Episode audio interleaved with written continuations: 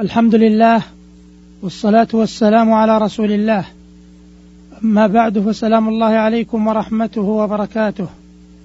أيها المستمع الكريم لا يزال الحديث موصولا بذكر الأسباب المعينة على التوبة. فمن ذلك هجر العلائق والعلائق هي كل ما تعلق به القلب دون الله ورسوله صلى الله عليه وسلم. من ملاذ الدنيا وشهواتها ورياساتها وصحبة الناس والتعلق بهم. ولا سبيل إلى قطع هذه الثلاثة ورفضها إلا بقوة التعلق بالمطلب الأعلى وإلا فقطعها بدون تعلقه بمطلوبه ممتنع. فإن النفس لا تترك مألوفها ومحبوبها إلا لمحبوب هو أحب إليها منه وآثر عندها منه. وكلما قوي تعلقه بمطلوبه ضعف تعلقه بغيره وكذا بالعكس.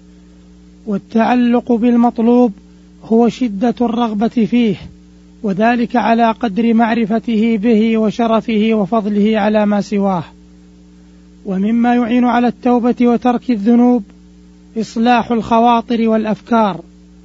فمبدأ كل علم نظري وعمل اختياري هو الخواطر والأفكار فإنها توجب التصورات والتصورات تدعو إلى الإرادات والإرادات تقتضي وقوع الفعل وكثرة تكراره تعطي العادة فصلاح هذه المراتب بصلاح الخواطر والأفكار وفسادها بفسادها فصلاح الخواطر بأن تكون مراقبة لوليها وإلهها.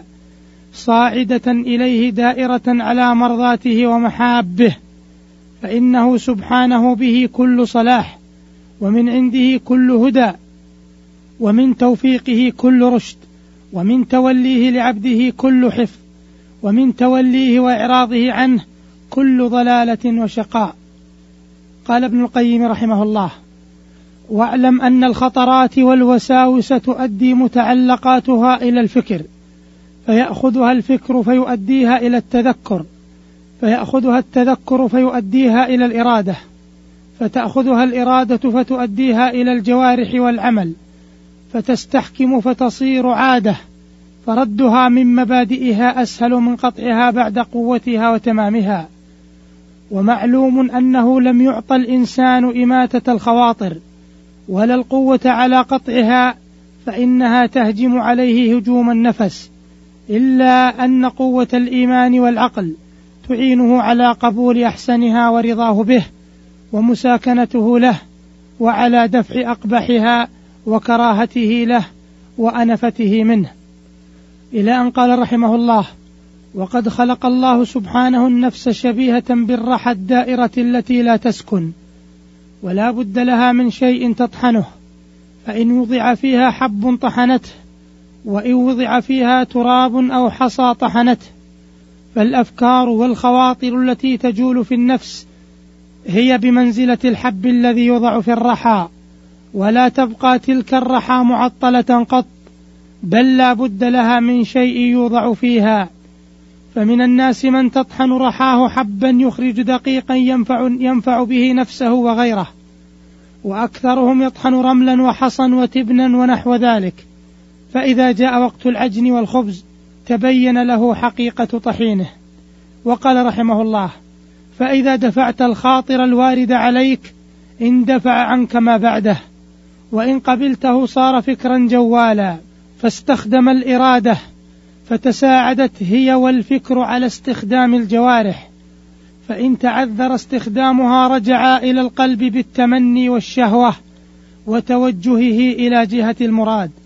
ومن المعلوم أن إصلاح الخواطر أسهل من إصلاح الأفكار وإصلاح الأفكار أسهل من إصلاح الإرادات وإصلاح الإرادات أسهل من تدارك فساد العمل وتداركه أسهل من قطع العوائد.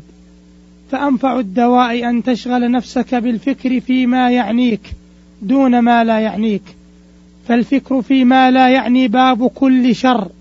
ومن فكر فيما لا يعنيه فاته ما يعنيه واشتغل عن أنفع الأشياء له بما لا منفعة له فيه. إلى أن قال رحمه الله وإياك أن تمكن الشيطان من بيت أفكارك وإرادتك فإنه يفسدها عليك فسادا يصعب تداركه ويلقي إليك أنواع الوساوس والأفكار المضرة ويحول بينك وبين الفكر فيما ينفعك وأنت الذي أعنته على نفسك بتمكينه من قلبك وخواطرك فملكها عليك. أيها المستمعون ومما يعين على التوبة وترك الذنوب استحضار فوائد ترك المعاصي والذنوب.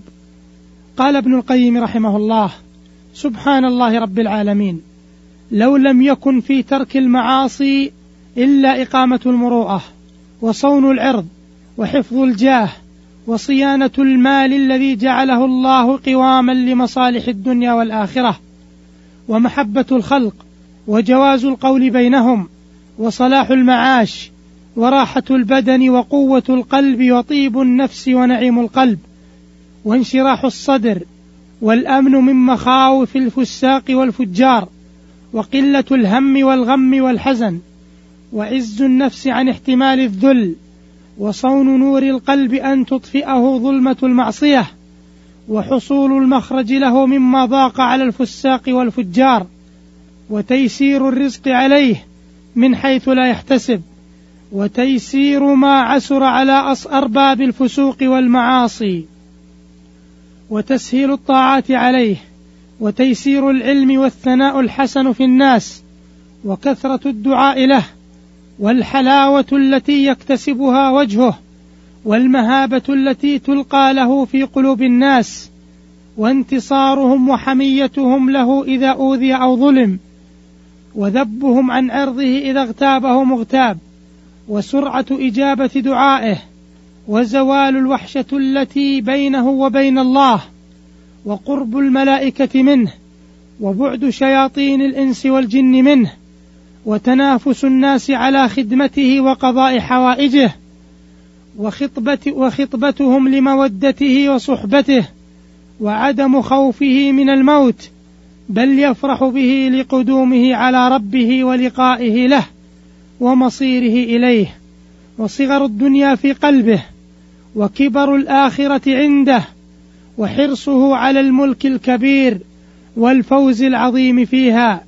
وذوق حلاوة الطاعة ووجد حلاوة الإيمان ودعاء حملة العرش ومن حوله من الملائكة له وفرح الكاتبين به ودعاؤهم له كل وقت والزيادة في عقله وفهمه وإيمانه ومعرفته وحصول محبة الله له وإقباله عليه وفرحه بتوبته وهكذا يجازيه بفرح وسرور لا نسبة له إلى فرحه وسروره بالمعصية بوجه من الوجوه. فهذه بعض آثار ترك المعاصي في الدنيا فإذا مات تلقته الملائكة بالبشرى من ربه بالجنة وبأنه لا خوف عليه ولا حزن وينتقل من سجن الدنيا وضيقها إلى روضة من رياض الجنة ينعم فيها إلى يوم القيامة. فإذا كان يوم القيامة كان الناس في الحر والعرق وهو في ظل العرش فإذا انصرفوا بين يدي الله أخذ به ذات اليمين مع أوليائه المتقين وحزبه المفلحين. وذلك فضل الله يؤتيه من يشاء والله ذو الفضل العظيم. ومما يعين على ترك المعاصي. استحضار أن الصبر عن الشهوة أسهل من الصبر على ما توجبه الشهوة فإنها إما أن توجب ألما وعقوبة وإما أن تقطع لذة أكمل منها وإما أن تضيع وقتا إضاعته حسرة وندامة وإما أن تثلم عرضا توفيره أنفع للعبد من ثلمه وإما أن تذهب مالا بقاؤه خير له من ذهابه. وإما أن تضع قدرا وجاها قيامه خير من وضعه وإما أن تسلب نعمة بقاؤها ألذ وأطيب من قضاء الشهوة وإما أن تطرق لوضيع إليك طريقا لم يكن يجدها قبل ذلك وإما أن تجلب هما وغما وحزنا وخوفا لا يقارب لذة الشهوة وإما أن تنسي علما ذكره ألذ من نيل الشهوة. وإما أن تشمت عدوا وتحزن وليا وإما أن تقطع الطريق على نعمة مقبلة وإما أن تحدث عيبا يبقى صفة لا تزول. فإن الأعمال تورث الصفات والأخلاق. أيها المستمعون الكرام وللحديث عن الأسباب المعينة على التوبة صلة في حلقة قادمة. والسلام عليكم ورحمة الله وبركاته.